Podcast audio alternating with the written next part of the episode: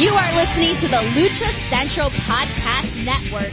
And now, Lucha Central Weekly.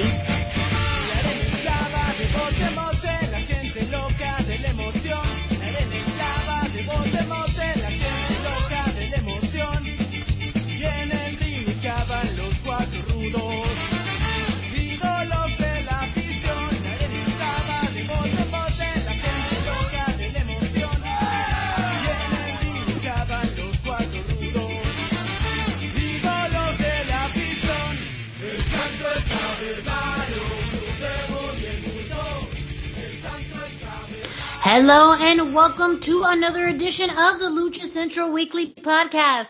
This is the podcast that lets you know all of the latest happening in the world of Lucha Libre. Each week our team discusses news and events from this past week as well as preview the week ahead, covering Mexico-based promotions and top independents along with luchador related news from throughout the United States.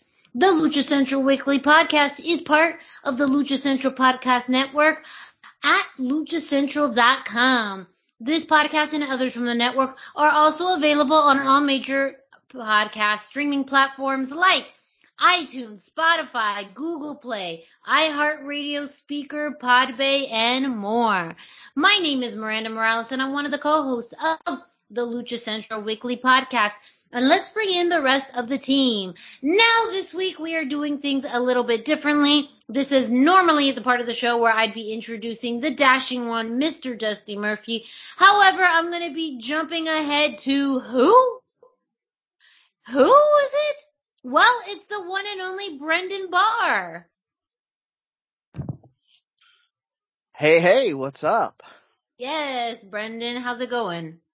Uh, well, you know, good as can be. We've got, uh, you know, uh, good luck to, to Dusty. I know he's, uh, he's going to be listening in. So just get it out of the way right now. We miss you already, buddy, but, uh, we told you, take care of yourself. So Yes, Dusty You know. is out sick today. He is not going to be joining us on this week's episode of the podcast. So we spend, uh, we, uh, we are wishing Dusty Murphy a quick recovery. Uh, we hope to have him back soon. Brendan Barn I, well, we're going to be, uh, guiding the ship for this week's episode. Uh, so make sure you just, just hold on tight. Uh, we still got a lot of news to cover, um, from the holiday break and more. Uh, we did have our episode drop a little bit later last week than we intended, but we got you back and that's just the way things go in the holiday season. Uh, you know, th- schedules get busy, things happen, and so, uh, we were a little delayed, but we are back because man, oh man, we got a lot of news to cover as we go into, really man, the first week of December. I can't believe we're here. whew, this year went by a lot faster than last year. Yes, this year went by a lot faster. I guess thank thank the the Lord about that because last year felt like an eternity plus, and this year has just flown by so so fast. We're here in the very first week of December. Soon enough, it's going to be the end of the year, and we are going to be doing our end of year awards, second annual. So stay tuned for more information on that. We will be recording that and getting that posted a little bit later on this month. But until then, we're going to hit you with the news that's happening right now. Heck so, yeah. Brendan, let's go ahead and kick it off with the road back to shows. Yeah, we, okay, so, uh, I have classically been updating us on the status of Mexico and Mexico City as far as their COVID stuff. Uh, the past few weeks they haven't really been updating, so we're just gonna move right into the, the rest of the news. Uh, Mexico City is doing what Mexico City is doing. Um, I wanted to start off with our big one. We had, uh, Expo Lucha kind of came roaring back with, uh, Black Friday and Cyber Monday making some talent announcements, uh, putting some deals online. Unfortunately, for those of you who uh, are listening to this, if you wanted to take advantage of those deals, they already expired. But there are plenty of Oh. Expo Lucha tickets Yes. still available, and there will definitely be more deals coming up because we have all the way until 2022. So I'm sure there will be some some more times where there will be deals available for you. But they did give us some exciting news. Um, they did remind us the already announced main event for night one is going to be Dragon Lee and, and Laredo Kid. So, I mean, right there, you, you've got a match with the price of admission Mhm. there alone. Um, they announced that Lady Maravilla is going to be making her Expo Lucha debut, which is, uh, pretty great. Uh, like, they usually have some really solid women's division matches and to have, uh, Lady Maravilla, uh, as one of the talents is, is fantastic. Um, of course, this year uh, we are is the rescheduled Philadelphia Expo, which was originally meant to be on the anniversary of Luchador talent arriving at the ECW arena. Obviously, COVID made that un- impossible, but they're still honoring that. We're, it's still going to be in the 2300 arena, and they have announced ECW Luchador Super Crazy and Psychosis will be present, so you you will have a chance to to feel a little hint of that magic for sure if you make it to this.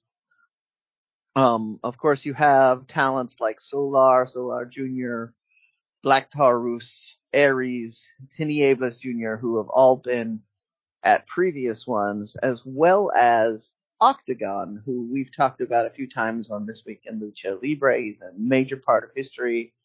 This is the first time I will have had a chance to see, to be in the same room with him. I have no idea if he's gonna wrestle or if he's just gonna sign, uh, be at the signing table all weekend. Either way, it's a fantastic opportunity. This is uh this is the same octagon that was in that historic when worlds collide matches that just well worth your time to to have an opportunity to meet him. Uh, did I miss anything, Miranda? Uh, well, another ECW legend who's going to be there is Juventud Guerrera. Uh, and so that's, you already have several ECW arena legends now there. I mean, the list goes on and on. Uh, Expo Lucha put out a lot of great, uh, posts up over the weekend. Uh, regarding all of the talent that's going to be there, um, Super Astro Jr., Gringo Loco, uh, Bestia 666 and Mecha Wolf, Damien 666, Aries, um, and much, much more. Um, and the announcements are probably going to keep on rolling um, Mhm. over the next few months. So make sure if you're not following Expo Lucha on social media, uh, you can find them on Instagram at Expo Lucha Live and you'll be able to see all of the talent uh, announcements as they are posted, as long uh, as well as ticket information, um, which uh, tickets are now available. As you said, Brendan, uh, the sale did pass, but uh, make sure you get them now because. As you also mentioned, Brendan, this is, you know, a, a redo of what we were supposed to get in 2020 and in 2021. So there are people clamoring, uh, Uh-huh. to attend this event. Uh, and as a special note, uh, you probably know this if you were a person who purchased tickets for 2020. All of those tickets are still being honored. So if you bought your tickets already for 2020, you shouldn't need to do anything else. But do check your email inbox to make sure you got some sort of notification uh, on that, or otherwise, uh, you know, it. I don't want to say something bad will happen, but you, you're leaving the Just check. possibility. there. Yes. Yeah. I mean, you probably bought those tickets quite a while ago. So you I- just want to make sure that they're still there. Yep. Yeah. Yeah, just be just be safe. That's I I check every once in a while just to be sure, and I don't even need the tickets right now because I'm pretty sure I can just say to the to the grilled cheese master, please let me in. And Yes. And and we'll also be teasing throughout the show a few other people that have been announced for Expo Lucha. Uh, we didn't say all the names yet because we're gonna tease some additional names a little bit later on in the show. So we'll, we'll plant some Easter eggs throughout the show of Abs- other talents to expect at Expo Lucha. And we'll be doing that throughout the months as well. Just Yes. like sometimes people will be appearing coincidentally at other events and we'll just bring them up. So, uh, speaking of more events, uh, PWG has announced, uh, their Battle of Los Angeles is going to return on January 29th and January 30th. This is typically an area where we've seen, uh, luchadors greatly exposed uh, to the American wrestling audience. We've seen Bandito, Black Taurus, uh, that Rey Horus, many others uh, uh, in these Battle of Los Angeles ma- matches. Uh, most of the cast of Lucha Underground at some point was in PWG, if not at Battle of Los Angeles. So, uh, January 29th, January 30th, uh, PWG is always kind of mysterious about their ticketing events, so I'm not even gonna, uh, pretend to know how to, to actually get tickets, but keep an eye on their social media, they will try and let you know. Um, uh, the Lucha Meme show on 1114 is now been added to IWTV. So if you are an IWTV subscriber and you haven't been aware of it yet, you can now go back and watch that 1114 show. There were a few good matches on there, um, and generally Lucha Memes puts on uh, great Lucha content, so worth supporting. Uh, we also had an announcement in our Facebook group. The Lucha Central Week, uh, Lucha Central Weekly Facebook group uh, has been having several postings, and they put up a post for Christmas Chaos, which will be Thursday, December 9th. This is presented by Old Fashioned Wrestling and OFW Boyle Heights. Uh, it is kind of being characterized as a as PCW invading Boyle Heights, and as such, we have Hammerstone defending the PCW championship, Viva Van defending her PCW Ultra Women's Championship, and Jai Vidal defending the Ultralight Championship. Uh, matches that have already been announced, so that's Thursday, December 9th. Uh, the poster and information is in our Facebook group, or uh, if you are not a Facebook subscriber, uh, we can get that information to you. Um, GCW is uh, uh, now starting to announce matches for some of their upcoming events. Their 1203 show is now going to have Gringo Loco, Demonic and Demonic Flamita, and Lowrider against ASF, Drago Kid, and Chris Carter. Uh, so, uh, some of those names you're going to recognize, people, regular listeners of the show will recognize. Uh, some of those names you won't. I promise you they are all fantastic lucha trained superstars. Uh, GCW has been really kind of working hard to bring that sort of content forward. Um, mm-hmm. Uh, we we had a few other things. Now I'm going to switch over to, to wrestlers doing and saying things now. Uh, That's a segment, new segment. Wrestlers doing and saying things. oh yeah.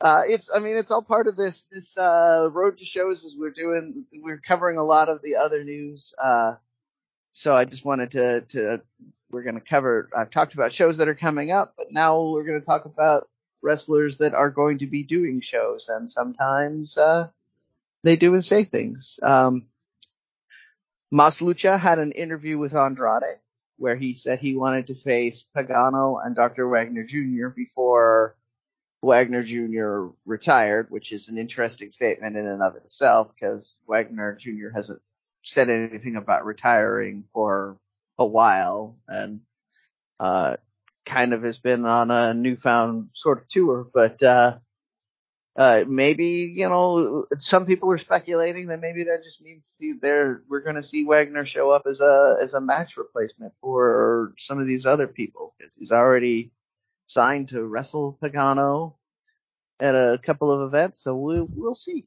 I just thought that was an interesting little. Uh, that's a list of of any combination of people in this is good to me. Andrade, Pagano, Dr. Wagner. I want, I see any of that. Maybe in a AAA ring. Like we'll, we'll, we'll see. Um, speaking of people though that from AAA, Psycho Clown did, uh, some crazy things online, which got me all worked up. But it turned out it was just a, it was in fact, I worked myself into a shoot. Psycho Clown went on Twitter and said that Mexican football has more clowns than lucha libre, and then started actually having Twitter beef with the, the club for a hot minute. But it turns out that really what it was is AAA and a jersey manufacturer by the name of Charly Football were doing six lucha libre themed alternate jerseys for the teams. Uh, Santos Laguna, Leon, Atlas, Querétaro, Tijuana, Pachuca. So, uh, you know, I, I was all looking forward to Psycho Clown having Twitter beef with people and just being able to dogpile, but no, no, it's just cool shirt announcement. And Dusty's not here to talk about it on the AAA segment, so I got it. Mine, Psycho Clown, I got my eyes on. Always has to be right Always. Yep. Uh, there's more of that going on on Facebook. Pro Wrestling Revolution got involved at one point because he wasn't at, at the recent Santa Rosa show. I do not have results for that show yet, so don't. We will not be talking about that on this week's indie roundup, but I'm hoping to get that soon. Um, and that's my uh, that's my road back to shows. I kind of think that's the best way to segment into the indie roundup. Uh, this week I really wanted to focus on, since I mentioned that Facebook group earlier, we've had a number of really good matches from, uh, recent as well as historical events being put up. I wanted to give shout outs to, uh, Mask Toys and Danny Floyd in particular, who have been populating with lots of great matches. Uh, I wasn't originally talking about uh, uh, much about these because I couldn't verify if these were recent or classic matches. But since uh, they're they're putting up so much content, I wanted to just throw throw some some names out there on that. The most recent one that was put up is from Kingdom Wrestling 3, which featured Negro Casas, uh, Javio Javio 4, Volcano, against Blue Panther, El Felino, and Chamaco Becerra. Uh, so, you know, go to our Facebook group and check that out. Uh, these are all on YouTube. So again, if you are not on Facebook, you're one of those people that has, has given up the Facebooks. We can get you links other ways. Uh, so, but, but, uh, do check that out. I did want to do, mention that. And then, uh, we had some, we had a riot event, which, uh, the main the most interesting thing to me is that they were playing kind of event uh, or venue roulette. It was signed up for a different venue. It wound up at the Arena Femenil Monterrey in uh, Nuevo Leon. Uh, and then they had six matches. Uh, just real quick, we'll t- cover the second half of the card where you had Damien 666 and Muerte Extrema in a no DQ match which means that you know somebody uh, got skewers in the head and cookie sheets upside the head. So uh, Damien came out on top on that. And then you had Extreme Tiger and Iron Kid in a match. Uh, Extreme Tiger, not a name we've, we've said a lot on this show lately, and I'm happy to be able to say it again. Uh, that's kind of an old school uh, reference for the uh, Impact days for a lot of American viewers. Uh, Extreme Tiger did get the win on that. Uh, you had a match with Prometeo, Baby Extreme, Kratos for the Riot Championship contenders. And, uh, Prometeo came out on top on that one. Um, Baby Extreme is always a standout in every match though, so well worth watching. And then you had Hechicero against Eric Ortiz in the main event.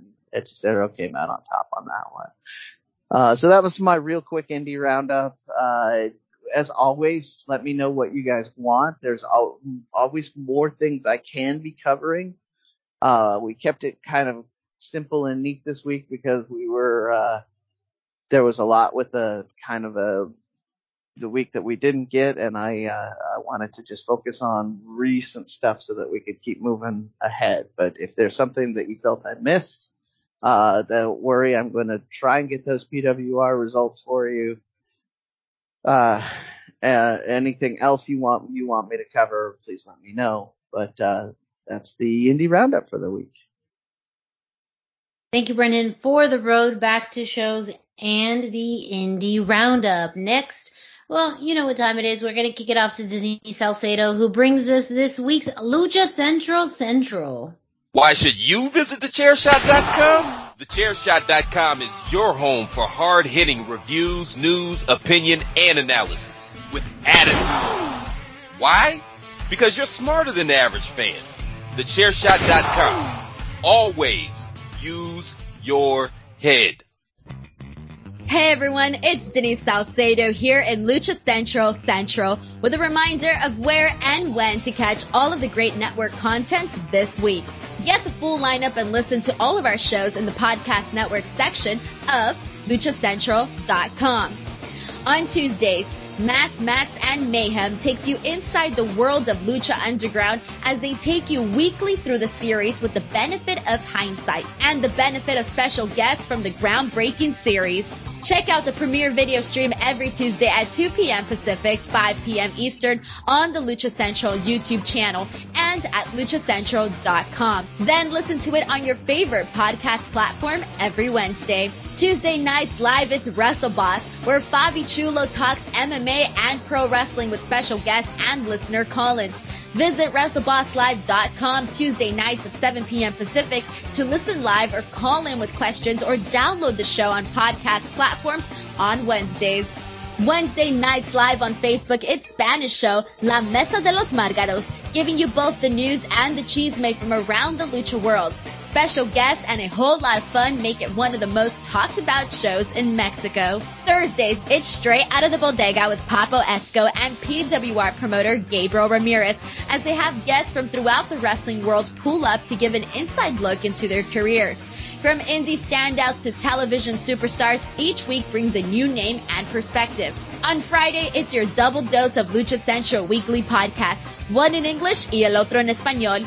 Lucha Central Weekly is where you'll find all the top stories of the week, both inside and out of the ring from Mexico and anywhere luchadores are in action across the globe. Be sure to subscribe and follow all your favorite Lucha Central network series on your favorite podcast platforms, either by their own series name or subscribe to the Lucha Central Podcast Network show pages to get all of the shows in one easy feed.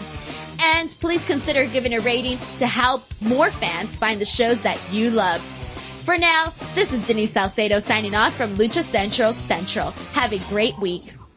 Lucha-Masks.com by Pro Wrestling Revolution, bringing you in partnership with Mask Republic the Lucha Brothers, as well as Japanese legend Ultimo Dragon.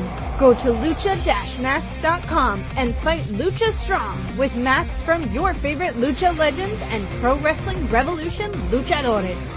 Stay safe in style and represent your favorite luchador. Get yours now at lucha-masks.com, powered by Pro Wrestling Revolution. And a big thank you to Denise Salcedo who brings us this week's Lucha Central Central, letting you know what's happening throughout the Lucha Central Podcast Network.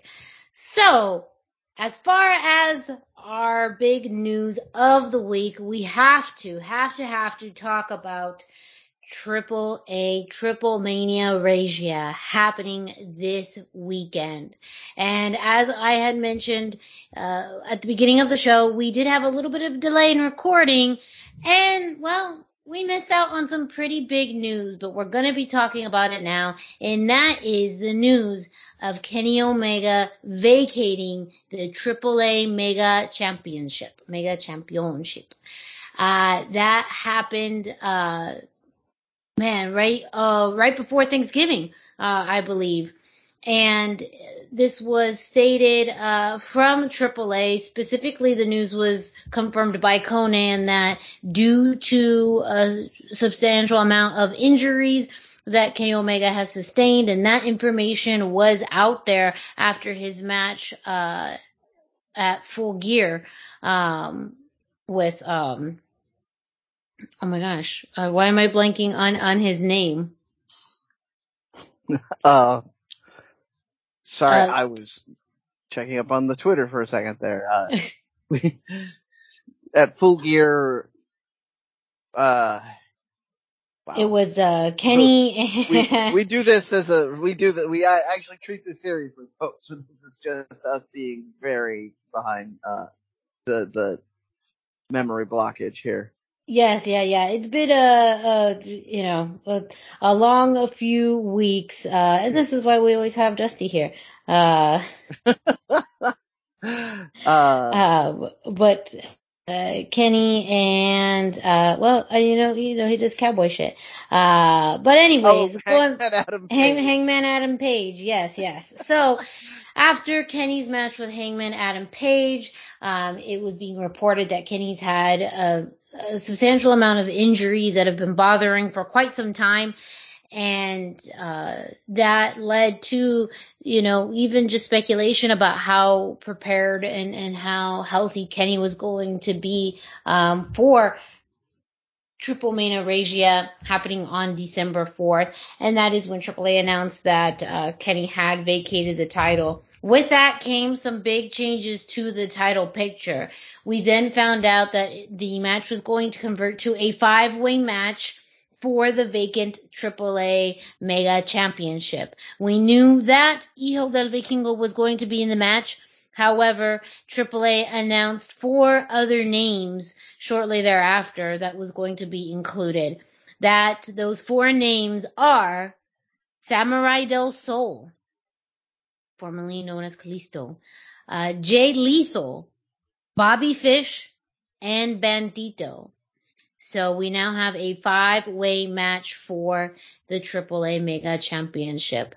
And we had discussed this on the show as far as our thoughts on Kenny versus Hijo de Vikingo and really did think that that was going to be the passing of the torch from Kenny to Hijo de Vikingo. It still feels that way with the odds still kind of stacked up against Hijo, but also a great opportunity to showcase uh, other lucha talent and you know as much as you know it's a buzzy term but it happens the forbidden door uh, with you know US talent American talent like Bobby Fish and Jay Lethal. Brendan, I do want to get your quick thoughts on the change-ups to this match. Well, I'm going to start with the elephant in the room, the Jay Lethal and Bobby Fish editions. Um, mm-hmm. I, I don't, I don't think they added enough to this. I understand they want, uh, spoiler, this is going to be available in the U.S. We'll give you details on that later. Mm-hmm. I, they, they want to, to be able to reach a broader U.S. audience. Just like I said in previous weeks about Jay Lethal showing up in AEW, I don't think he adds enough. I don't think this is the point. He's the guy at the point in the career that's going to to draw eyes to this product. I think. I I have to agree. Uh, same thing. Yeah. You know, with Bobby Fish, he isn't right. necessarily as controversial as Jay Lethal is, but I don't think people are going to buy this show to watch Bobby Fish. Nope. You are. I agree with you. That's uh, that's why I was lumping the two of them together. I, uh, yes. Uh, I think I would even say the same for Jay Lethal, to be honest. yeah. I, you know, I, I, yeah. really don't think U.S. audiences are going to gravitate towards these nope. two names in particular. I feel like more people, U.S. audiences would buy this for Cain Velasquez than Jay Lethal and Bobby Fish. Well, and but they also have Bandito on there, who is a legit indie superstar. So that too, but I think just in general, know, like more yeah. American household names. I think a yeah. maybe non lucha libre fan uh, possibly would be more inclined to to I, watch. Yeah, based off of some of the other names. I agree. A, uh, a Cain Velasquez would have been a, a big a big name to add to that. He wouldn't he would have a little more trouble kind of fitting in with the level of talent on this. Not that Cain is not talented, but he's not a, he has not been a full-time wrestler. He's a, an athlete that has been doing yes. a lot of things. Um, you know, and, uh, there, there was some, they, there, there will be other talk about him, but there, yeah, there's some other big names they could have done with the recent releases. There's, uh, uh, you know, yeah, Samurai del Sol would also kind of not the top draw, but he's a big draw. He will get yeah. people. Uh, but if you really wanted to do that, you could have grabbed Grand Metalik or or uh, uh, Dusty Sky, whose name just shot out of my. I'm doing it again. It's the memory. Striguana. Uh, no, well, him too. That's a that's a Dusty guy. but he's not the one for the U.S. audiences. Although oh, not, yeah. Yet. Lince? Lince, there we go. Lince, they're on. I apologize, Lince.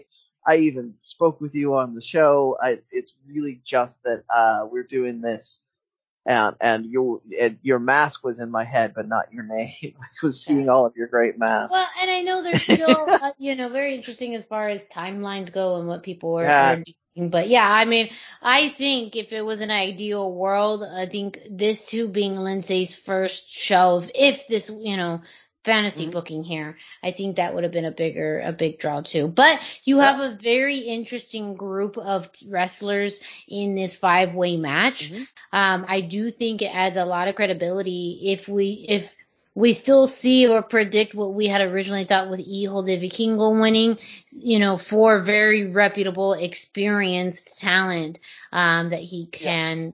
Uh, you know, come on top over. But even, as you know b- big things say you know we're really fantasy booking here if samurai De- del sol won or say Bandido won and then uh-huh. ends up concurrently being you know roh and aaa mega champion you know that's some some pretty big yeah. um implications there so you know who knows you know what I, that's uh, all of this, you know, will lead to. Uh, but I think it's still going to be a, a, very entertaining match. I do want to go over now that I've gotten my my my negative aspect. I do want to go over the positives of this five way. Having Bobby Fish in there in particular as a seasoned veteran that is mm-hmm. really good at making other people look good. So even though he's quite probably not going to win this thing, he's going to make Vikingo and Bandido look like superstars when yes. he's in the ring with them. Uh, Jay Lethal is a very seasoned veteran who can do a lot of great things in there. He can match the high flying antics of the luchadors. He can match the ground wrestling of Bobby Fish. So he's also going to add a lot to this match uh, just from a mechanic standpoint. And maybe that's what they went for with this. Maybe they went with two guys that weren't going to be as big of a draw, but are going to really make the guys they want to have stand out really stand out. So uh, that is, uh, you know, that's probably on Konnan and a couple other people in AAA, but uh, there are some definite positives and big aspects that can come out of this, and I think that's going to make this a really big main event match. They do have a number of matches that are going to be really good on this. This is we talked about this in previous weeks. This is a loaded card, and it's only gotten more loaded since we last talked about it. Yeah. Well, and with that, Brendan, uh, you can definitely mention there's been some updates and changes to the card since we last uh, talked about it.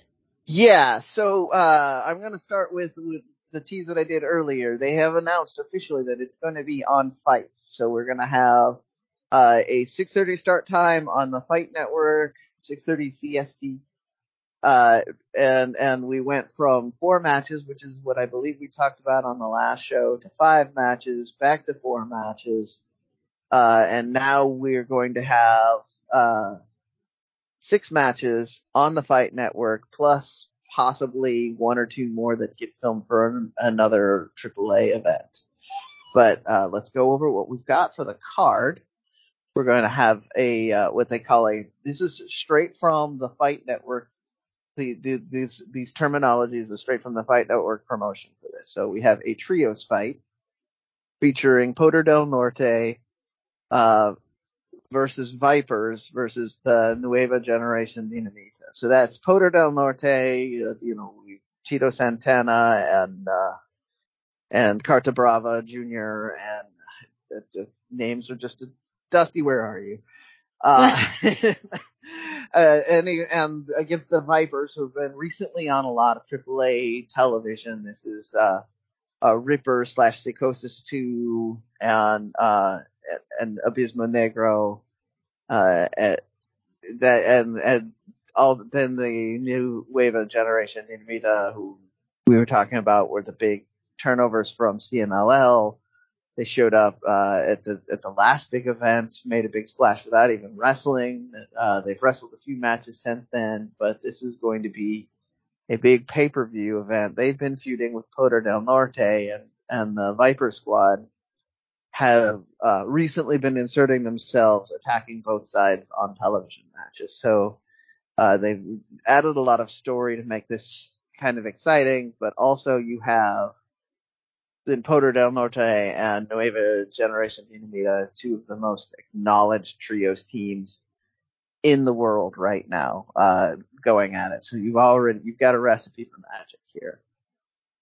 Uh, then the next match they gave us is the honor fight with Chessman uh, and the Psycho Circus, consisting of Murder Clown and Dave the Clown, uh, against La Empresa. So Sam Adonis, DMT Azul, and Puma King with Estrelita hanging around. Uh, this will sound an awful lot like one of the previous pay-per-views we talked about where poor Dave the Clown was absolutely destroyed.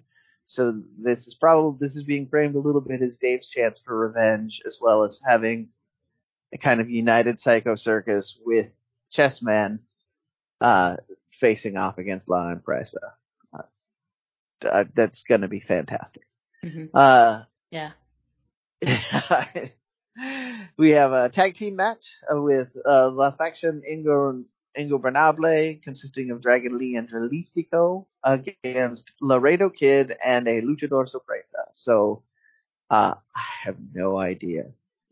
Looking at who else is on this card already, I have no idea. It could be, it could be some of these American guys. It could be, you, you would think they would announce them. Like if we were going to get a Lince or Gran Metalik, you would think they would announce them. So I don't, I have no idea.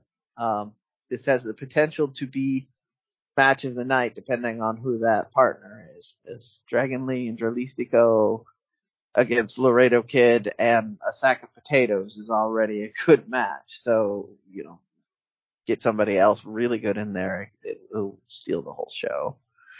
And the AAA World Tag Team Championships, currently held by FTR, are going to be on the line. Uh, the Lucha Brothers are getting their rematch for it. Uh, we will be talking a bit more about this match in AEW, as these are also AEW tag teams, but that is this is for the AAA Championship, not the AEW Championship, on the AAA branded show. So this could be one where we see a title change, or they could just be teasing marks like me to make me tune in and see if this is the time where they actually lose the belts. And then uh, we uh, in the semi-main we have a trios match featuring Psycho Clown, Pagano, and Cain Velasquez versus LA Park and Los Mercenarios, consisting of Rey Scorpion and Taurus. So there is where you've got your Cain Velasquez, your Pagano, your Psycho Clown. That's the reason they're not in the main event with uh, for the for the championship. You have LA Park returning to AAA, uh, to bringing violence and chaos with him. And, uh, I mean, yeah. Just, uh, so this is a loaded card. This is, even in, in a 2019 pre-COVID world, this card is, is, uh, is a worldwide pay attention to this card. So, Mhm. uh, Yeah. getting these six matches, uh, on fight is, is a fantastic deal and hopefully it, uh, it does what it's supposed to and, and pulls eyes onto it because Yes. AAA And- is making big moves. Yes, and it's a big deal to have this available to U.S. audiences through FITE TV, as we've talked about several times with the lawsuit with AAA and, uh, you know, streaming being very challenging for anyone in the U.S. to get access to. Being able to do it through the right means on FITE TV, uh, uh, you know, hopefully makes it appealing. And the fact that I believe the price is only nineteen ninety nine. Um, I, that, let me pull that up one more Yes, time. I, I believe that's what I saw when I pulled uh, up FITE TV. That it was only 19.99, which, in comparison to a lot of shows, is a pretty good deal. Um, just 20 bucks for, uh, you know, at this point, uh, a series of really good matches plus a killer main event that is going to crown a new AAA mega champion. yeah, it is still 19.99 on FITE. Uh, because it's FITE, that means I expect that means you'll be able to get it as a video on demand afterwards. So Mhm. if you're listening to this after the event has gone on, uh, you could still go on FITE and grab it. Uh, yeah, so, uh, just, there's, this is great. And you, you, you hit the nail on the head. Uh, we were kind of underplaying it, or I was, because I was more excited about the matches, but yeah, to have anything right now with the, the FMV lawsuit that's been happening, having everything blocked, having the YouTube channel brought down, AAA's YouTube channel is still not available in America. You try and watch things on their official YouTube channel. Uh, it there, it says that it's blocked in this region now. It's also made our, uh, This Week in Lucha challenging at times too. So, uh, you know, it, have, being able to have access to it is, is, uh, a big, is a story in and of itself that we should not undersell. It's, uh, very important and very cool. And like you said, uh, if you can afford the 20 bucks, please do this the, the official and, and non-piracy way because, uh, that means we'll get more lucha libre in the United States if they, if this is successful. Well, make sure you tuned in to next week's show because we will absolutely be covering all of the matches from Triple A, Triple Regia, Triple Mania Regia, uh, because again, the implications of the results of all these matches, but especially the main event, is going to be sending ripples throughout both, you know, mm-hmm. just not only lucha libre, but the world of professional wrestling. Yeah. I mean, there's still chances that that tag team match will have yeah. just as big, if not a bigger impact. So mm-hmm. stay tuned for the results. Yes. Uh, and and you know they'll they'll probably definitely be covered on uh, luchacentral.com. I say yeah. that pr- pretty pretty surely though those results will be posted on luchacentral.com. Speaking of, we're gonna wait a little bit to talk about uh, some news coming, some previews of Rampage. But we are gonna jump into AEW Dynamite again, Brendan and I are taking over for Dusty. So usually Dusty does a fantastic job with his thoroughness of the show. Us, not so much. Uh, we're just gonna focus on a few I things did not this have week. time to watch all of Elevation. This, this is why we do a divide and conquer type of format. Because yeah. literally there is so much wrestling out there that we as individuals do not have the time and why Dusty, uh, does such a great job in his reviews and and you'll see in our reviews of other products, other uh, shows of this week, some are a little bit more thorough, some are not. But you know, I think this is very fitting though because Brendan and I uh, both saw the highlights of this particular match from Dynamite and have thoughts on it, and we're very curious about everyone's thoughts. That was the match between Cody and Andrade in the Atlanta Street Fight match. And really, if you didn't see the match, you probably though saw the clip circulating all over the internet of Cody and Andrade going through a flaming table and primarily Cody going through a flaming table, but still getting the win over Andrade. I, so let's, spoiler, let's, I hate that. Yes. Like, how did we get here? That, if this is not the antithesis of like that escalated quickly, I am not sure what is. Yeah. How did we like? I don't even remember Cody and Andrade fighting two weeks ago. Well, so in a, been, in a few. They've been they they have been building this feud. Andrade has been more having a war with words with him. They've been involved in six man matches, which have been mm-hmm. developing multiple feuds. But up until this week, it was largely Cody and Aleister Black or whatever okay. his name. Right? Yes, yes. Uh, Malachi. Malachi Black. Uh, uh, they, uh, it, it, was mostly, uh, we were looking at it as those two. So when it was announced you, we were going to have an Andrade Cody match, most, uh, most people like me were looking at going, well, this is going to build this kind of weird mix and match pieces feud that they've been doing with, uh, with, uh, all these uh, XNXT guys versus Cody. Uh, and, and instead we got this match um, for those just, of you, go ahead. Yes. Yeah, for those of you that, that didn't see the match, uh, we've already given away the ending where there was a giant flaming table, but there was a the internet gave away the ending. To be fair, but uh, well, yeah, I, you know, but there was more spots than that. This was a giant slog. I haven't seen them according to the crazy internet. spots. Yes. But uh the uh you know, like you had you had Arn Anderson falling off a ramp. Had, oh yeah, that did happen. I did see that too. that was kind of funny. Not funny, but kind of funny. in its own weird way, kind of funny, yeah. Uh, yeah, DDTs on the outside, giant moves being done, um, multiple tables being destroyed. Uh, it was the whole match was a lot of a lot, and and to your point, two weeks ago they weren't really in a full on feud, and they went to this kind of feud ender match on free TV, uh, just just out of nowhere, and and uh, that alone bothers me. Yes, Like, yeah. you know. It's it was very confusing. So this in, spot in particular that we're talking about, Brandi Rhodes came out. She actually was the person who uh, put the the uh, lighting liquid gasoline almost, or I think it was just lighter fluid on the table and set the table on fire. Um, Cody ended up, uh, I believe it was a, a suplex. Um, They called it a reverse DDT. reverse DDT. Okay. Uh, in which Cody's back was the one who directly hit the flaming table. Andrade barely got, oh, there we go. Yes, it was, yeah, um, as I watch it again.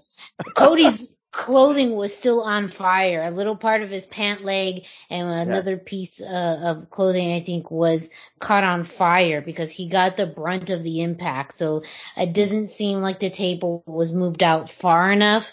Uh, it was too close uh, to their to the turnbuckle to the point where Cody got the brunt of it. So I think as as to kind of echo your sentiments, the fact that this escalated very quickly and uh, usually a match like this would be one where it would be a feud ender or there would be much more animosity and Mhm. you know storytelling to get to this point.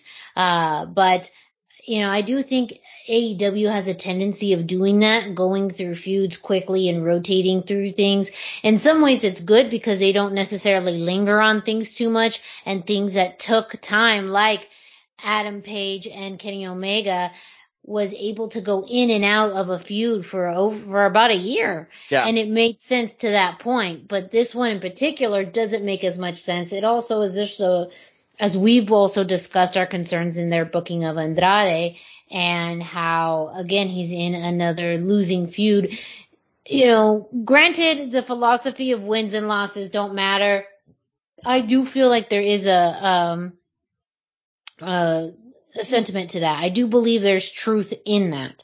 There, Um, there is, but But yes, Andrade has not won a high profile match on AEW television. yes. That's the problem. Like Mhm. he's not been, he's not been, so wins and Yeah. losses don't matter, but the, what they're telling without saying is that Andrade is not in the Yeah. same caliber. I as- think I and I think this would have made more sense if Andrade got the win so that Cody can come back Yep. and beat Andrade. I think just that simple change would have kind of changed my mind about what they were doing with this, almost to the fact that that I needed a match like this or turn Mhm. the tables on Cody in his own type of match to beat him. and I honestly thought that's what was going to happen when I saw Cody hit the table. I was like, Mhm. oh, this could be interesting storytelling. You have Brandi setting the table on fire without Cody knowing about it. Cody going through the burning table, wondering what the hell went on. Then you can have the Cody show go on with, with Brandi and not, ha- and then Andrade comes out of this looking good.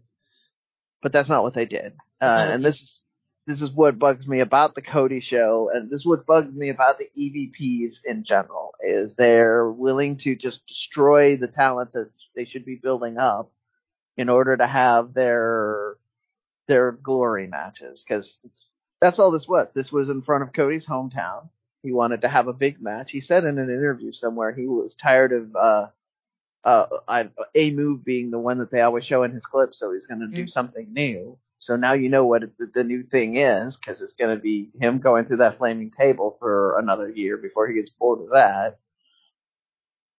You know, and then unfortunately Andrade got brought along for the ride, and how he got drafted into this and not Aleister or, uh, sorry, Malachi Black, I, I don't know. Maybe because he's desperate enough for big profile matches that he was willing to say, yeah, I'll do this and take the loss because in his mind he thinks he can bounce back without realizing that the American audience is being told all the way from his WWE programming where he lost over and over again through now that he is not an important player. They're just, that's what they're being told. I can go on Twitter and see casual fans talking about him as being a jobber and a loser.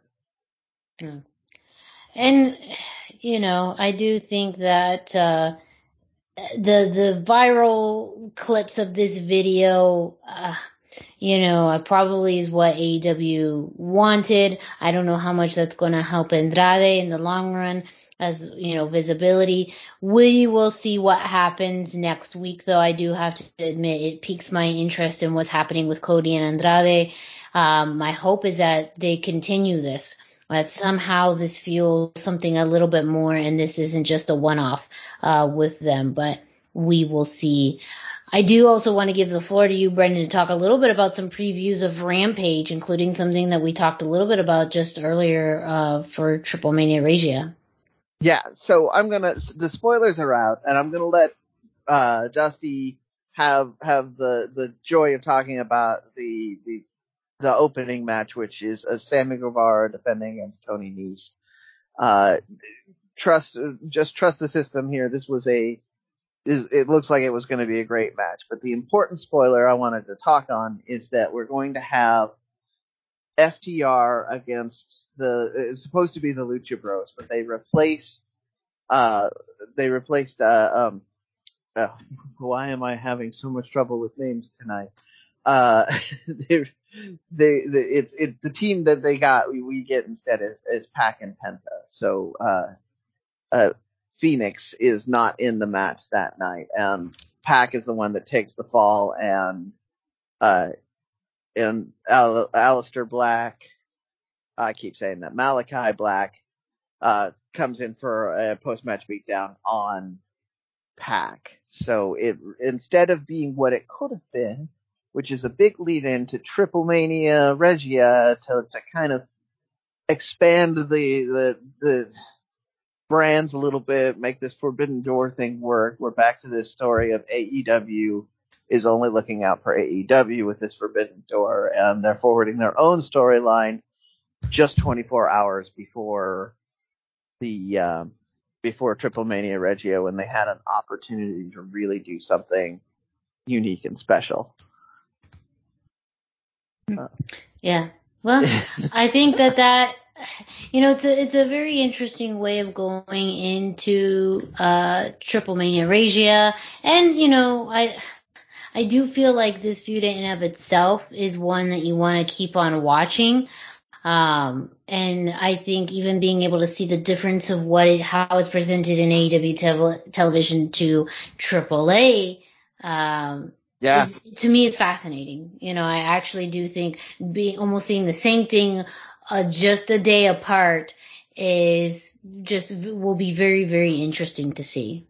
Except for again, that's we're not getting, we're not even getting the same thing because they changed the they changed the team. They they mm-hmm. they're focusing on a this FTR uh, and and uh, this weird alliance that's part of the same Andrade match, the Andrade thing we were just mm-hmm. about, where FTR and Andrade and uh, and uh, Malachi Black are all kind of this weird semi faction depending on the week, and that's what and so the, that's kind of where it finishes up. Instead, is forwarding that. So in an odd way, it's forwarding the Andrade storyline as well.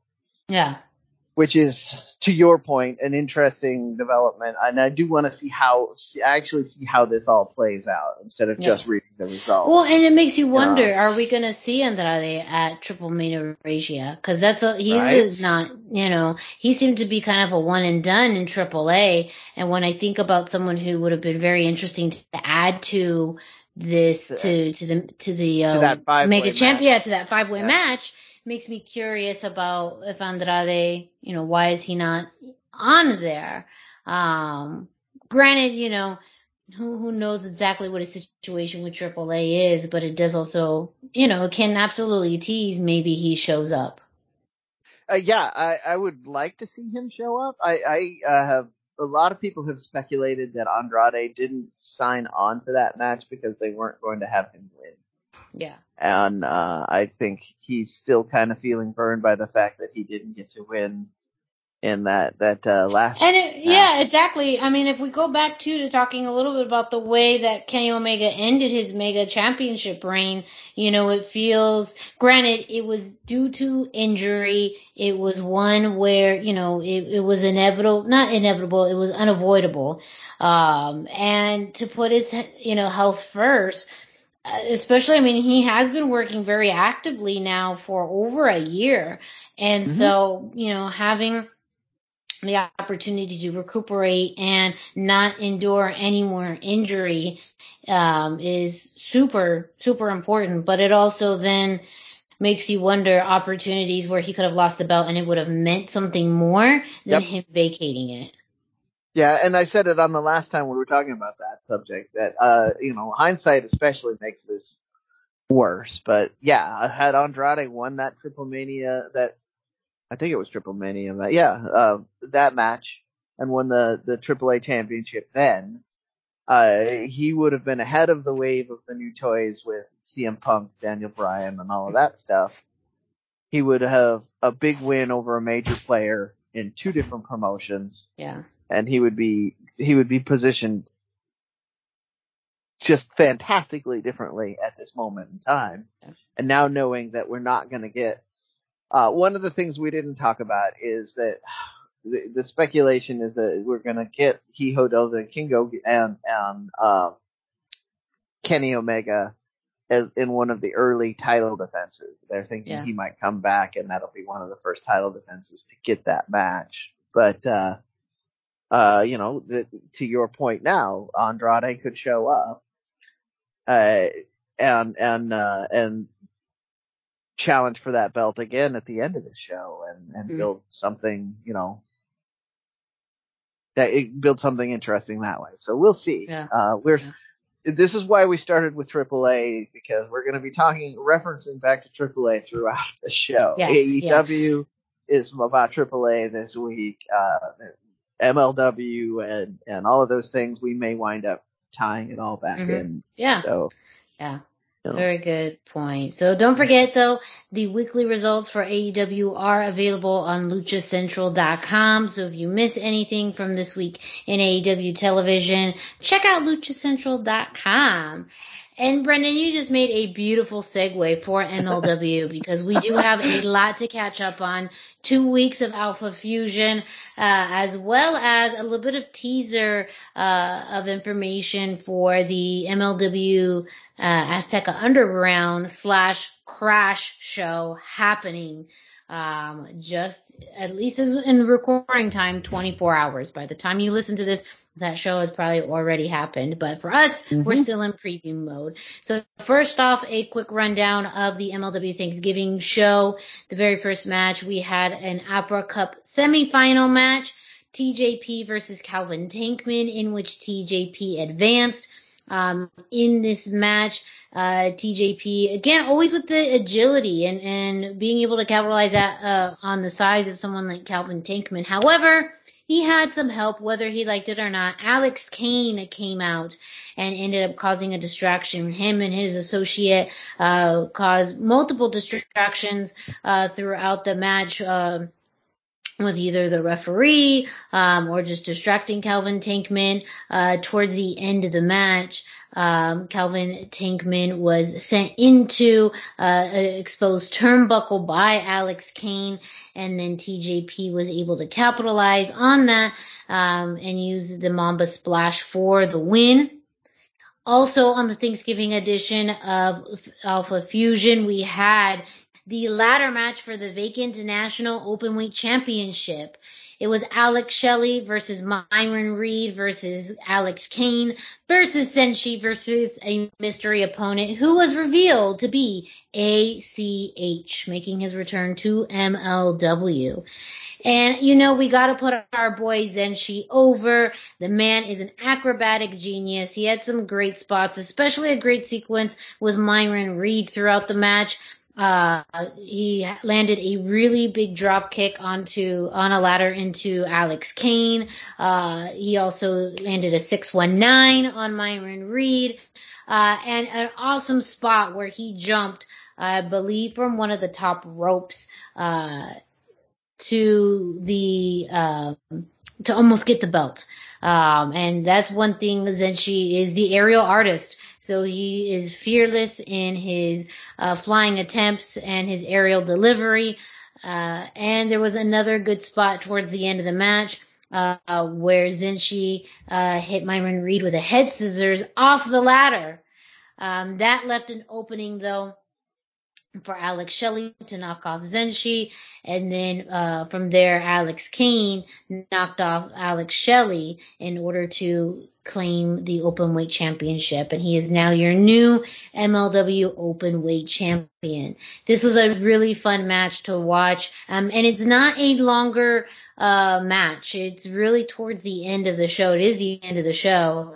Uh, but it was a very fast paced, very quick ladder match that doesn't take up too much time. So I highly recommend watching this match in particular from the Thanksgiving episode. This week on MLW, we had the finals of the Opera Cup. As we saw in the previous week, TJP advanced to the finals to face Davey Richards. Um, and in this match, uh, TJP came in very confident, very cocky about his ability to win. Davey Richard was coming in for someone who's a veteran though, came in very humbled, very um, appreciative of the experience, um, and not taking any of this for granted, knowing that he had to fight TJP for this opportunity. Um, and he did. Davey Richards won um, when he uh, locked in the ankle lock and made TJP tap out. Uh, so your Opera Cup winner for 2022 is Davey Richards.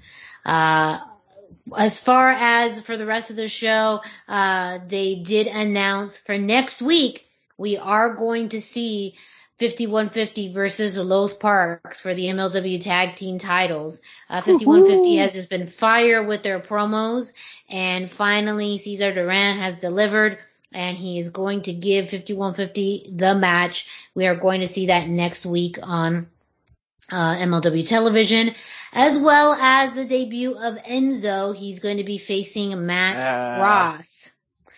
As far as some future announcements, uh, MLW has announced Blood and Thunder that's going to be happening in Dallas in January. They announced this week that Roxy will be appearing at Blood and Thunder, the reigning Ring of Honor Women's Champion. Uh, so MLW has been very adamant and clear about an open door policy for talents from all over, and having Roxy there as the Ring of Honor Women's Champion is going to be a big for their women's division that they're mm-hmm. really establishing and flourishing.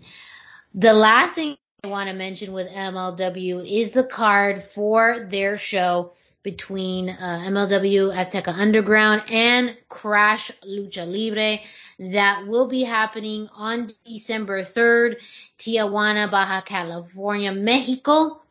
And uh, Mas Lucha put out a tweet uh, just yesterday with the anticipated card. Now, this has not been confirmed by MLW or Crash, but Mas Lucha Libre is a pretty, uh, you know, in touch source, and it ended up on Wikipedia. So, in some ways, we will see how canon this is, but it is the full card for the MLW Crash show, and I just want to share some matches that are listed in this rundown. Uh, we're going to have some amazing matches and people are going to be pulling some double or triple duty this weekend. Um, we do have a trios match between Hijo del Vikingo, Laredo Kid, and Octagon Jr. versus Davey Richard, Rey Horus, and Alex Kane. We also have another trios match in which Dynamico, Alex, uh, Black Danger, and Aries will be facing Aramis, Destiny, and Myzteziz Jr. This one I think will pique your interest, Brendan. We have Richard Holliday versus Psycho Clown. Woohoo!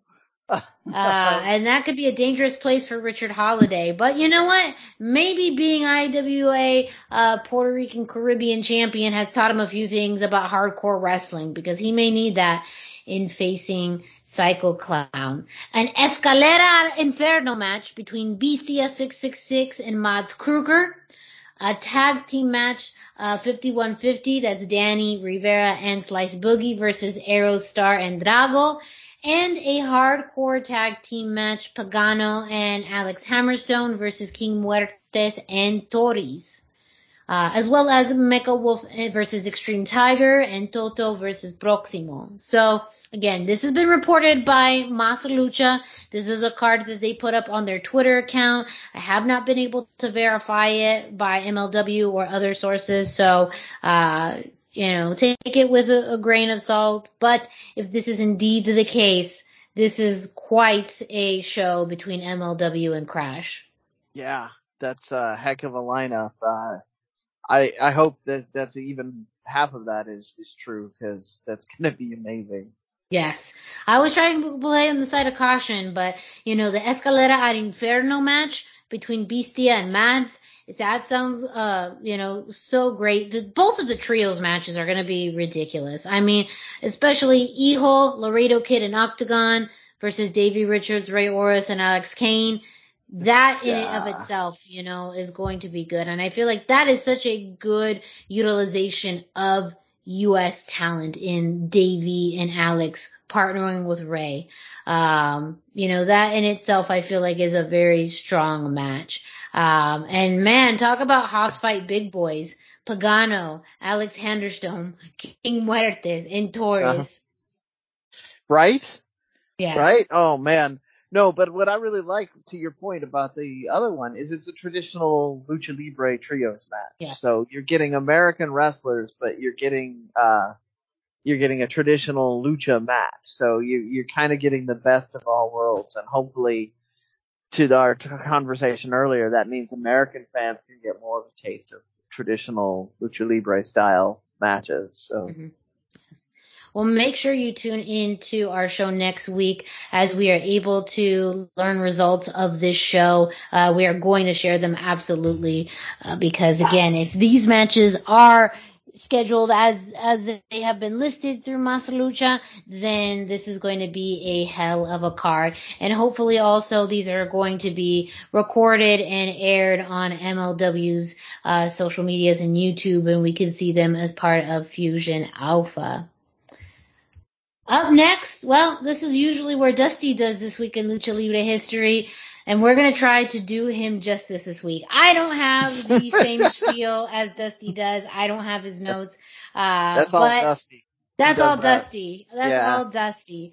Uh, but we hit into this week in Lucha Libre history. This day in Lucha Libre history is available on luchacentral.com.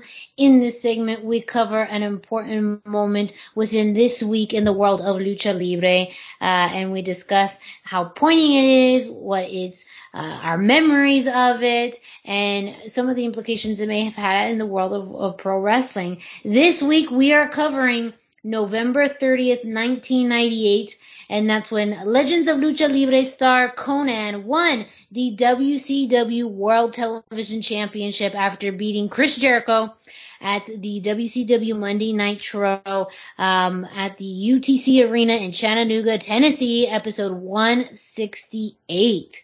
Uh, this is available online on YouTube. Uh, one of the few things that, well, you could still find on there. and the match itself is not long. I believe only around what eight minutes. Uh, yeah. and for me, what what I really gravitated to or was poignant for me is that one, this is prime annoying Chris Jericho. Uh, uh-huh. he was uh-huh. out there with his security guard Ralphus, Rufus, Ralphus, Ralphus, Ralphus, yeah. yes, yeah, and uh, you know, very annoying, very flamboyant. You had uh, Konnan in the Wolfpack gear and uh, part of the NWO Wolfpack. And what to me stood out, at least initially in the beginning too, is there was a big crowd pop for almost everything, but it was the little things from an arm drag to a clothesline to a shoulder block. It really got the crowd you know, excited. It wasn't a technical masterpiece by any means, not like you see as we've talked about in the cruiserweight division and other matches in WCW.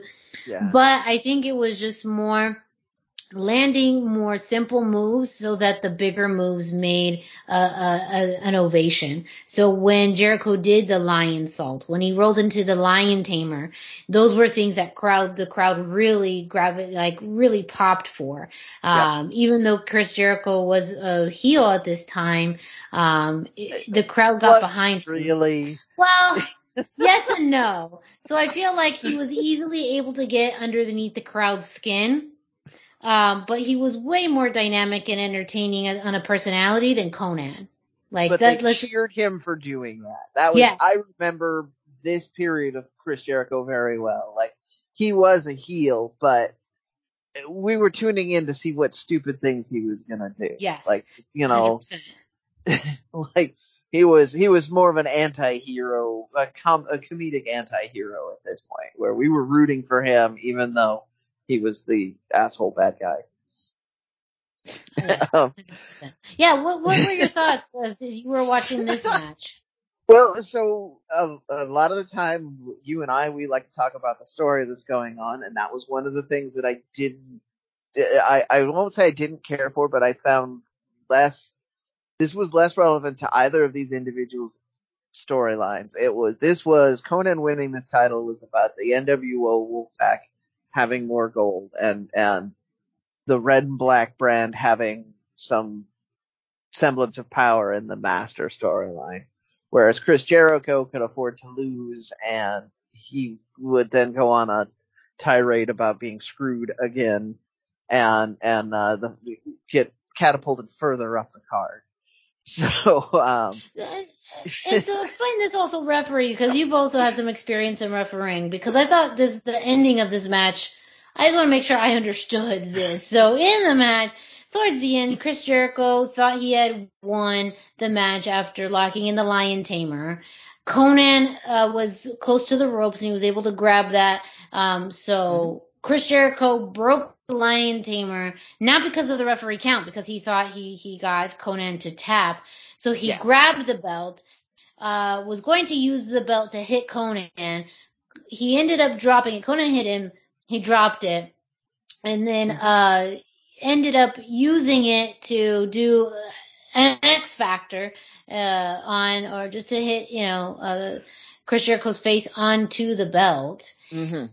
Explain to me, is that not utilization of, of, you know, is that, so that falls that under the yeah, disqualification? Uh, it, it, that falls under what they would call referee discretion, and it would have been better if the uh, commentators had put that over. Uh, if the referee determines that that the use of the or the the hitting of the belt was accidental or incidental to the because uh, the belt was introduced into the ring uh, and then not properly cleared out, uh, if they if they determine that Konnan, if the referee was to decide Konnan didn't do that on purpose, which I mean I don't know what world he would be living in, but this is the well, and that's true. He didn't plus. bring the belt into the ring. Chris Jericho did. So I yeah. get that. I just I know under some matches the referee would have still de- declared that a disqualification because of the utilization of this, you know, yeah. illegal object. So to use modern day refs, uh, if if uh, Aubrey, who's a li- much more of a straight down the middle kind of law and order style ref, she probably would have called that a disqualification. Like mm-hmm. that would have been a much bigger storyline. Whereas um, the more permissive referees, like the Bucks' favorite referee, would just be like, "Oh, it was there. Just don't worry about it," and and that's what we got. And I think uh, the storyline going on in WCW at the time was you had a crooked ref, you had uh, a number, uh, you had uh, wrestlers who were just going crazy every week, and and the refs, the the non crooked refs were just looking powerless.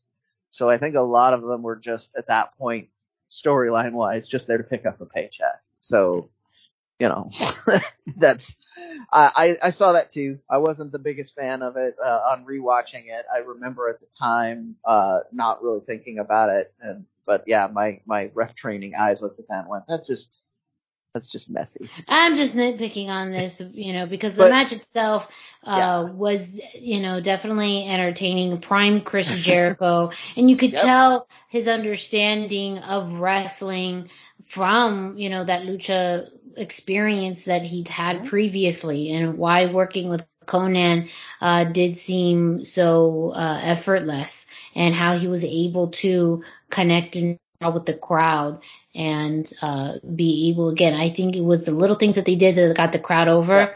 but also made the those bigger moves that much more uh, of an impact statement. to your point, that is uh that was one of the more interesting things in my rewatch of this match is just uh I don't want to say low effort because that makes it sound like they were just uh, maybe they were, but I, they, yeah, I mean, like, a- yeah, I, I see what you mean. two, there's these are two guys that we've both seen operate within a couple of years of that match at a much higher level. Mhm. But but to your point, they were able to draw a really good match out of doing, I mean, less than ten bumps and uh, a whole bunch of arm drags. So uh, you you just uh, you got a lot out of that for not a lot of work in, and it might have been because they had a really aggressive filming schedule. It might have been because neither of them really wanted to go over the top in the extra mile since the, you know, the story, the, the change of hands was about that. It might have just been, uh, one of the two of them saying, Hey, let's see how much we can do with just how, how little. Let's see how much we can, you know, and they, cause they can always pull big moves out of their back pocket if the crowd, they think they're losing the crowd. But since they weren't, then they didn't need to. So I don't know. I just, I found that very interesting, but, Yes. uh, I, I loved that they were able to pull that out. I love that I was able to watch it and notice that they were just doing small moves very well and and still kept me involved in the match. So it was kind of fun. Well, that was this week in Lucha Libre history. Again, don't forget to check out this day in Lucha Libre history at luchacentral.com. But you know what? There's a lot more at luchacentral.com than meets the eye. Brendan, can you let our listeners know what else they can find there? All right, let's do this. So if you're listening to this and you haven't visited luchacentral.com, it's really time to do it. LuchaCentral.com is the online home for Lucha Libre where you can get all of the top news in English and in Spanish. Find the best curated video content and original content not seen anywhere else. Find when Lucha Libre events would be happening in your area. Find photo galleries from top photographers covering Lucha Libre around the world. A place to have your voices heard from weekly polls to annual awards seen and read by top executives in all of the major Lucha Libre promotions across the globe. And on top of all of that, it's free. LuchaCentral.com, your centralized place for all things Lucha Libre.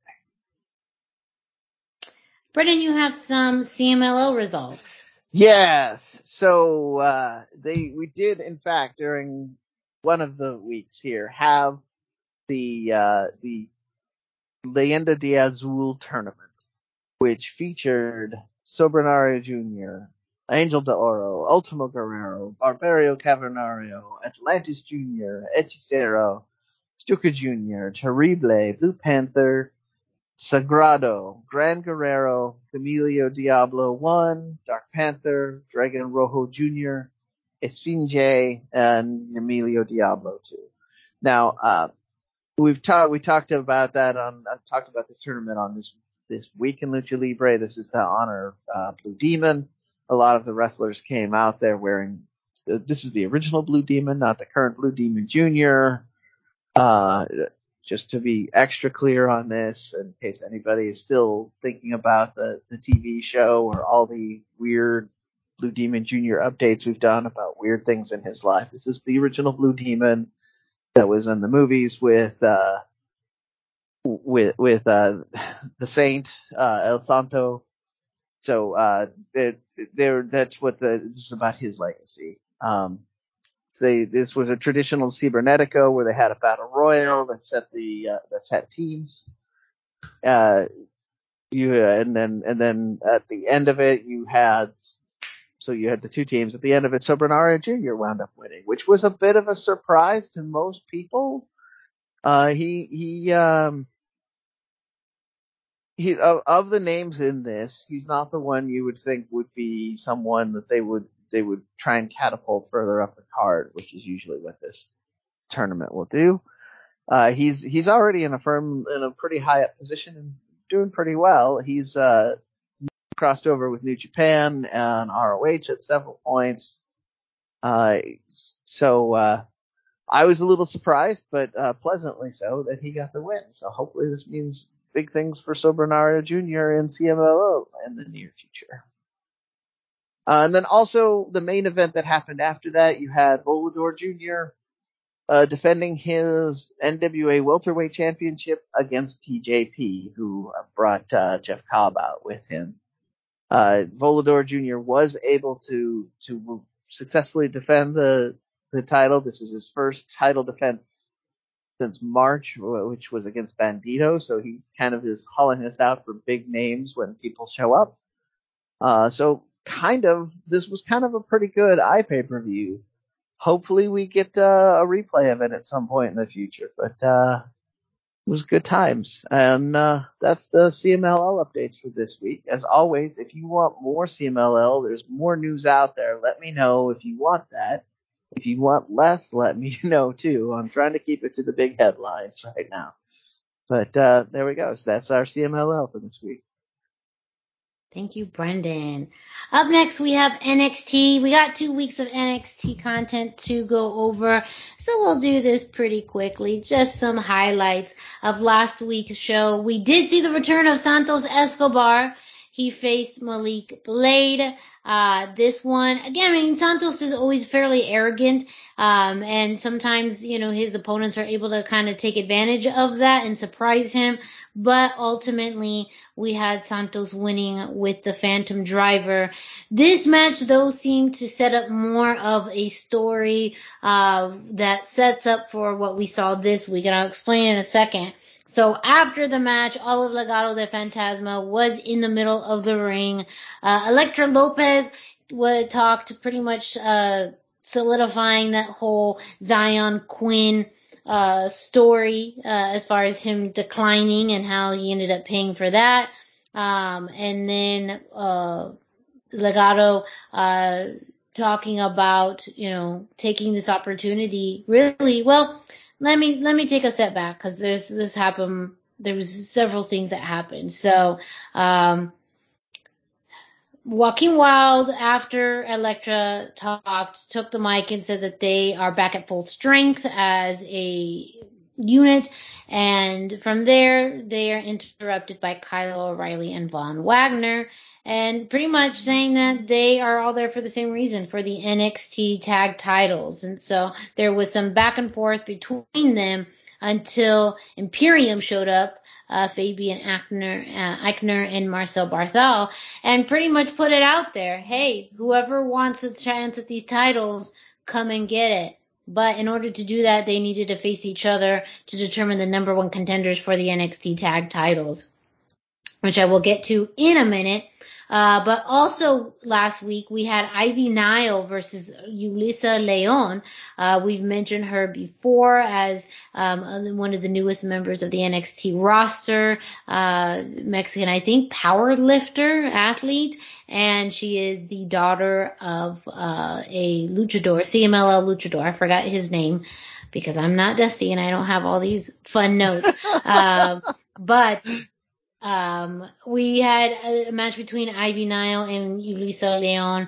Um, this match started off very playful with Leon kind of dodging her, uh, her attempts at a charge. However, Ivy Nile took her down fairly quickly. Ivy did her own types of playful aspects, like, I don't know, uh, you know, wrapping her legs around uh, Yulisa's head to do some uh, sit-ups and uh, using Leon's back to do push-ups um, which really displayed Ivy's strength. But uh, Ivy ended up winning that match um, by locking in a Dragon Sleeper for a submission win. This week in NXT, we saw Yulisa again as she teamed up with Valentina Feroz against Indi Hartwell and Persia Pirotta. This time, Yulisa and Valentina was able to capitalize on Indi being distracted by Dexter uh, Lumis, who has disappeared. He was in the hospital and now he's gone.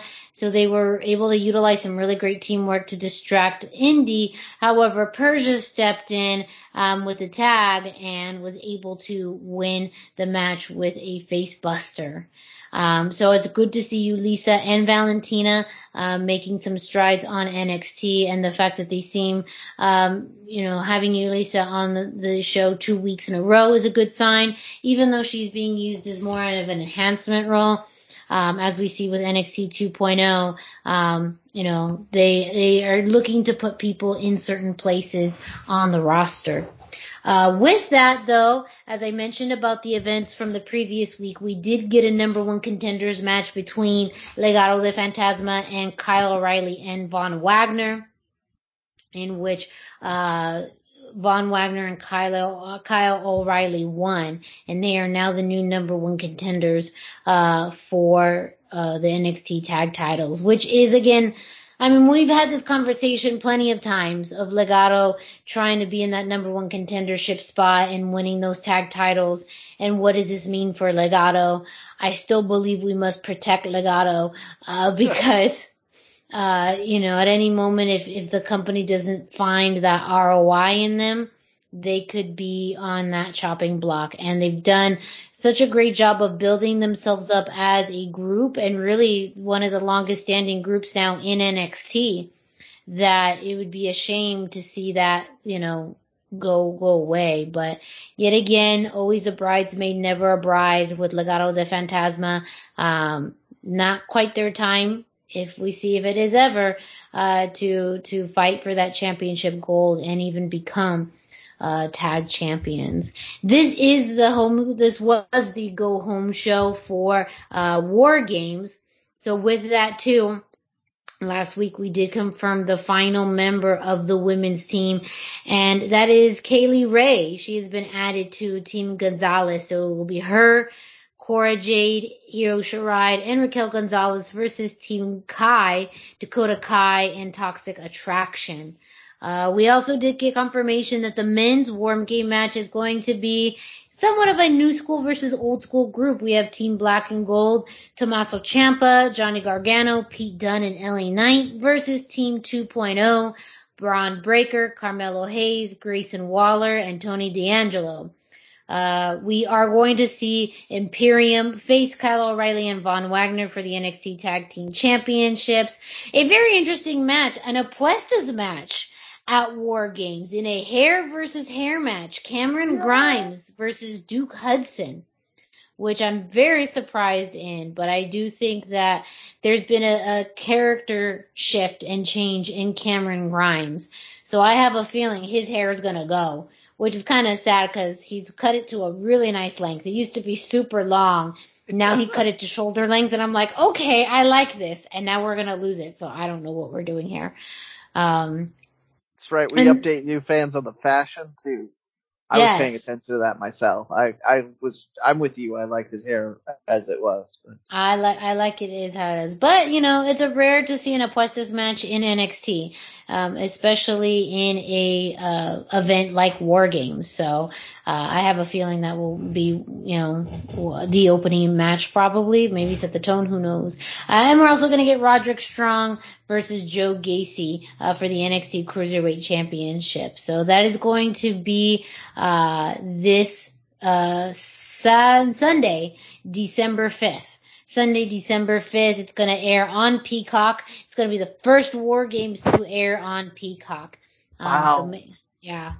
Big weekend for wrestling. We've got Regia Saturday and um, War Games Sunday. Yep. Yep. Uh, I, on, I, yeah, on top of all the weekly stuff that we've t- we've talked about as well. So a big weekend for wrestling, but make sure you uh, stay tuned to LuchaCentral.com. They are going to have results uh, for NXT every week, and I'm fairly certain we'll have the results for War Games.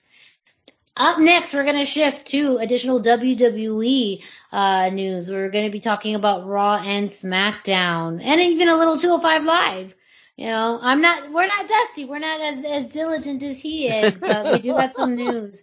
Uh, first off, uh, I believe it was last week, not this week, last week, the Mysterios, Rey and Dominic beat Cedric Alexander and Shelton Benjamin. On last week's SmackDown, we had Damian Priest defend the U.S. title against Apollo Crews and successfully retain. And in a little interesting 205 news, Elektra Lopez defeated Valentina Feroz.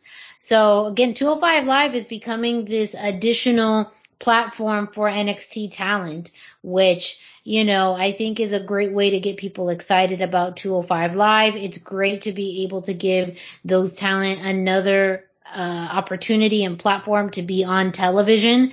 Um, and it could be a great place to see people like Valentina, uh, like Yulisa, like Elektra Lopez, um, do some great in-ring work when, you know, NXT on a weekly basis is too crowded.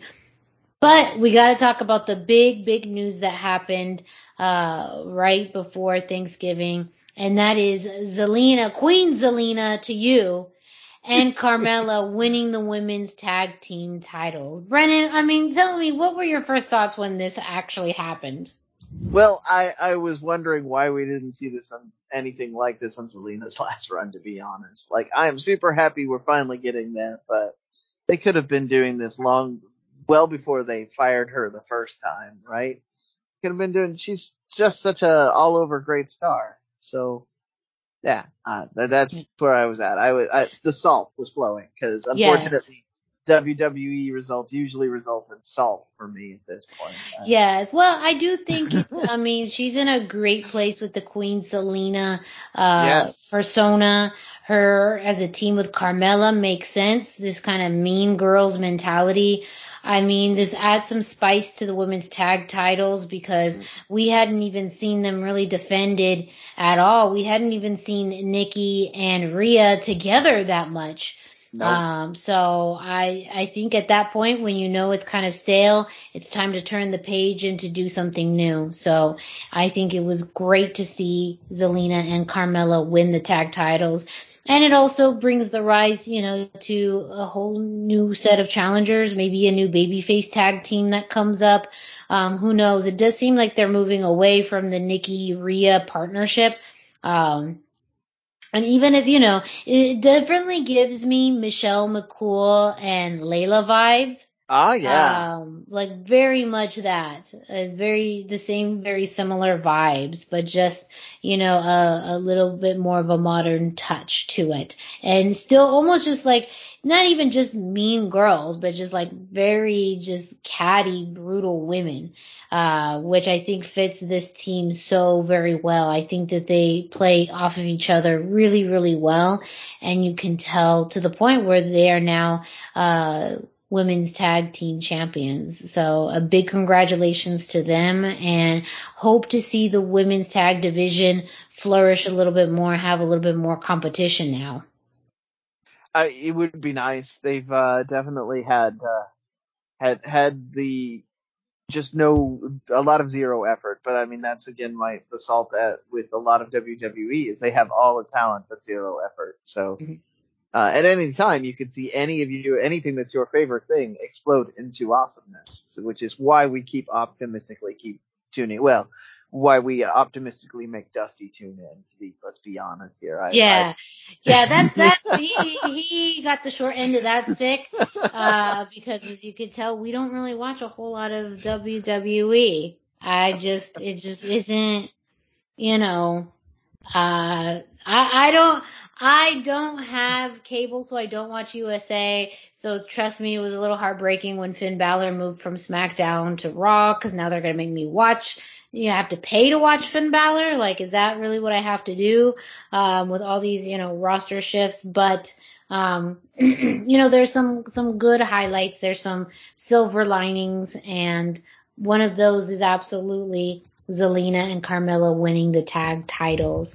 But, you know, if you miss any WWE action, you can find the results on luchacentral.com. So make sure you check them out if you want to know what you missed this week, last week, heck, even the week before. We got you covered on luchacentral.com. we're going to finish up this week, well, kind of like what we do every week, and that is with Impact Wrestling. Uh, over the Thanksgiving uh, episode, we did get a Thanksgiving special with the return of Wrestle House, Wrestle House 2 Yeah. Thanksgiving special. Um, Decay used their dark magic to teleport uh, Johnny Bravo, Hernandez, Madison Rayne, uh, Alisha, Johnny Swinger, uh, the Swingerellas to Wrestle House um, for this special edition of Impact Wrestling. Um, and so this episode was again it's it's very much like a big brother type of uh, vibe in Wrestle House um, but a little bit dark magic. Only with dark magic. It's totally cool. I just do gotta give a heads up. So if you saw the matches, you'll know that they did this in a different format. If any of you recognize the arena that they filmed that's in, that is the FSW arena in Las Vegas.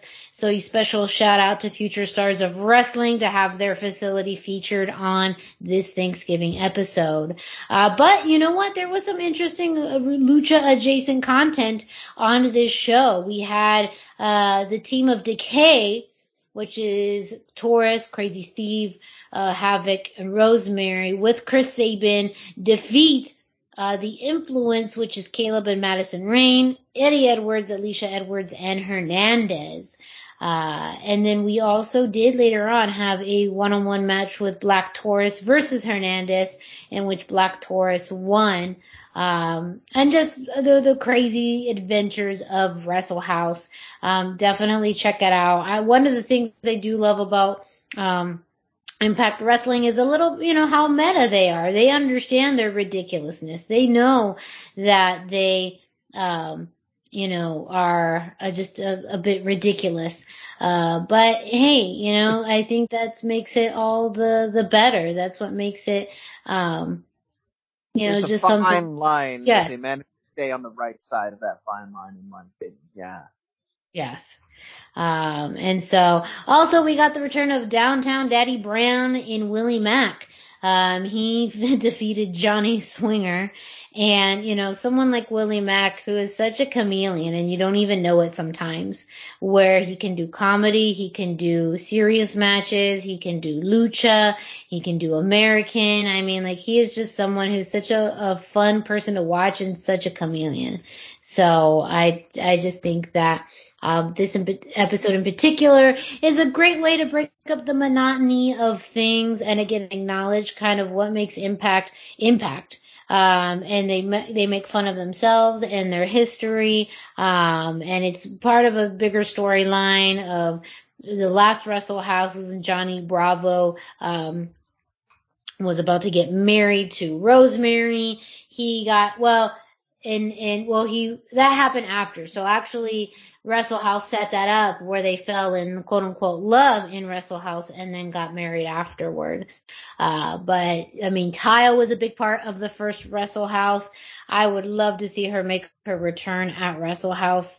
Um, I mean, I, that would just be such a funny thing to do. Um, she left shortly after Wrestle House. She was revealed as the person who shot Johnny Bravo, um, and was taken away to uh, maximum level penitentiary. And so having her return would be such a fun thing for Impact. But who knows? I'm just, I'm just, you know, doing my fantasy booking here. Um, but that was uh, the Thanksgiving edition of uh, Impact. They returned tonight for their regular show, and they had a few interesting matches on there to make note of. One was the debut of Jonah against a man that you talked about a little bit earlier. Um, in talking about the Boyle Heights wrestling show, Jai Vidal, um, poor Jai. Um, uh, if you know Jonah, uh, he made his debut at, uh, I believe Bound for Glory. Um, and so, uh, no, not Bound for Glory. Oh my gosh. Uh, I think it was the pay-per-view right after that. But Jai Vidal is a, a cruiserweight in in more of his style compared to Jonah. So Jonah got the win there in his first Impact Wrestling Weekly match. Um, and then we also got, as I'm going through the results, uh, we did get Violent by Design versus Rich Swann and Willie Mack. This match they've been doing kind of over and over and over again. Rich Swann and Willie Mack won. They were facing Deaner and Joe Doering. Um, I am not sure where they're going with this, to be honest.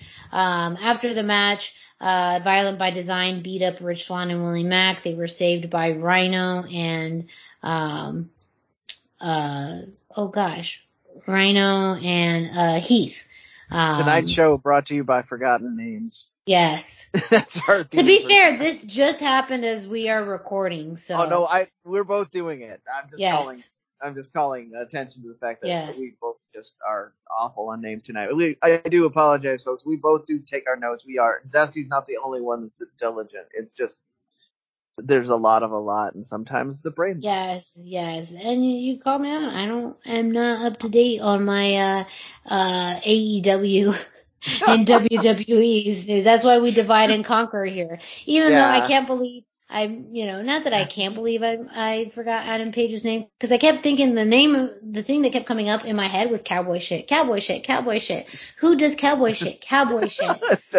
right, and that's So- it's, it's a fun thing about his branding because I was Yes. once you once you got stuck in that, that's I couldn't think of his name either until Yes. yeah. cowboy shit. So, uh, but also like, I, you know, I do love Impact. I advocate for them highly, you know, but having Yeah. Violent by Design versus Rich Swann and Willie Mack again, Mhm. I, what are you leading to? What are you leaning to? What are we doing here with this? Please tell me. What are I- we I- doing here? I can't tell you. I uh have not been up enough on the product to have an idea of what their storyline is, and they're usually so far in the creative direction that it's harder for me to predict anyway. They're not doing they're not doing old school wrestling booking, they're doing new creative stuff. Which, Yes, yes, which is different. Impact Yeah. impact. Um, but you Yep. know, I mentioned Black Taurus uh, through the Impact uh, review, and he will be one of the wrestlers also at Expo Lucha this June. Yeah. So uh, again, his experience at Lucha House. I'm, I'm looking forward to it. Oh, yes, uh, that would be a cool one too. right? Uh, but yeah, Wrestle House. We could ask. Uh, I just made a thing. you just made, a thing. thing. copyright, own it, sell it. Um, as well as, uh, as I talked about earlier in the show with MLW, uh, with Audis, he will be part of, uh, Expo Lucha as well. So, I mean, it feels like every week that we talk about someone, there's always a way to tie that back to Expo Lucha. We have a feeling that as more talents are being announced, there will be more tie-ins to uh, things in the show. So make sure you stay tuned to. Oh, you, go ahead. definitely stay tuned. As I was trolling Twitter during the recording of this, they said we're going to get more match announcements coming soon. Yes. So next week's show we'll have the the match announcements for you for sure. Yes. So make sure that you stay tuned to our show. Uh, and thank you so much for listening. That's it for this week. We all made it. We did it without Dusty, which makes me a little sad, uh, because the show is definitely not the same without him. But we hope he is recovering and he's resting and will be back with us next week, along with all of you listening to the Lucha Central Weekly Podcast. Please make sure you check out luchacentral.com, your centralized place for all things Lucha Libre, as well as Lucha Central on social media, uh, at Lucha Central on Facebook and Instagram, and at Lucha Central.com on Twitter. You gotta check out the YouTube page that has hours upon hours of exclusive content that you're not gonna find anywhere else. And while you're at it, why don't you go ahead and follow us on social media? Brendan, can you let our listeners know where they can find you? Absolutely. I am 321 t-shirt guy. That's the numbers. 321 t-shirt guy is all spelled out and I am on Instagram. I am on Facebook and I'm all over the Twitters. Yes. And don't forget our friend Dusty Murphy. Uh, you can follow him at Dusty Murphy on the socials, on Instagram and on Facebook. Uh, me, myself, Miranda Morales, you can find me at the hashtag Miranda on Instagram and Facebook as well. Pretty sure Dusty's on Twitter.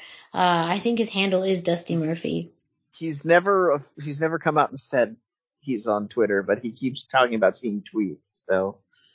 Maybe he's just like me and he's just like low key. Not that I'm on Twitter because I'm not, but also like a Twitter uh stalker because I do that. So maybe maybe I'll it's, to. It's just hard to resist sometimes. and again, I, I, stress this all the time. Wrestling Twitter, uh, for the most part, can be a very positive place. It does go to the negative quite a bit that Twitter is prone towards doing, but uh, generally, the wrestlers on Twitter and the wrestling community on Twitter is about being nice and uplifting. So if you are terrified of Twitter because it's normally a toxic place, come check out wrestling Twitter. It might be better than you think. I'm not gonna hold my breath on that. Uh, I'm gonna hard pass, hard pass on that. Um, I also want to take this opportunity to thank our uh, one of our distributing partners, thechairshot.com. If you are listening to this uh, through thechairshot.com, thank you so much. Also, do not forget to check out thechairshot.com, your place for wrestling news, analysis, sports, entertainment, and sports entertainment. Uh, and a, a, big shout out to them and all the content that they produce, but also for having us as part of their podcast network as well. Uh, reach out to us again on social medias. If you are listening to this on your favorite podcast streaming platform like Spotify, Podbay, iTunes, Google Play, and much, much more. Don't forget to subscribe, rate, and review. Subscribe, and that way you get notification every time a new episode of the Lucha Central Weekly podcast drops. Leave us a five star rating and a review. Let us know what you think about the show, things you like change, things you'd like for us to talk about, not talk about, whatever it may be. Leave us a comment. Let us know what you think on either uh, the review portion of however you're listening to it or through us directly on social social media. Uh, thank you all again so much for listening. We will be back with you next week. So for Brendan Barr, I'm Miranda Morales. Thank you all so much.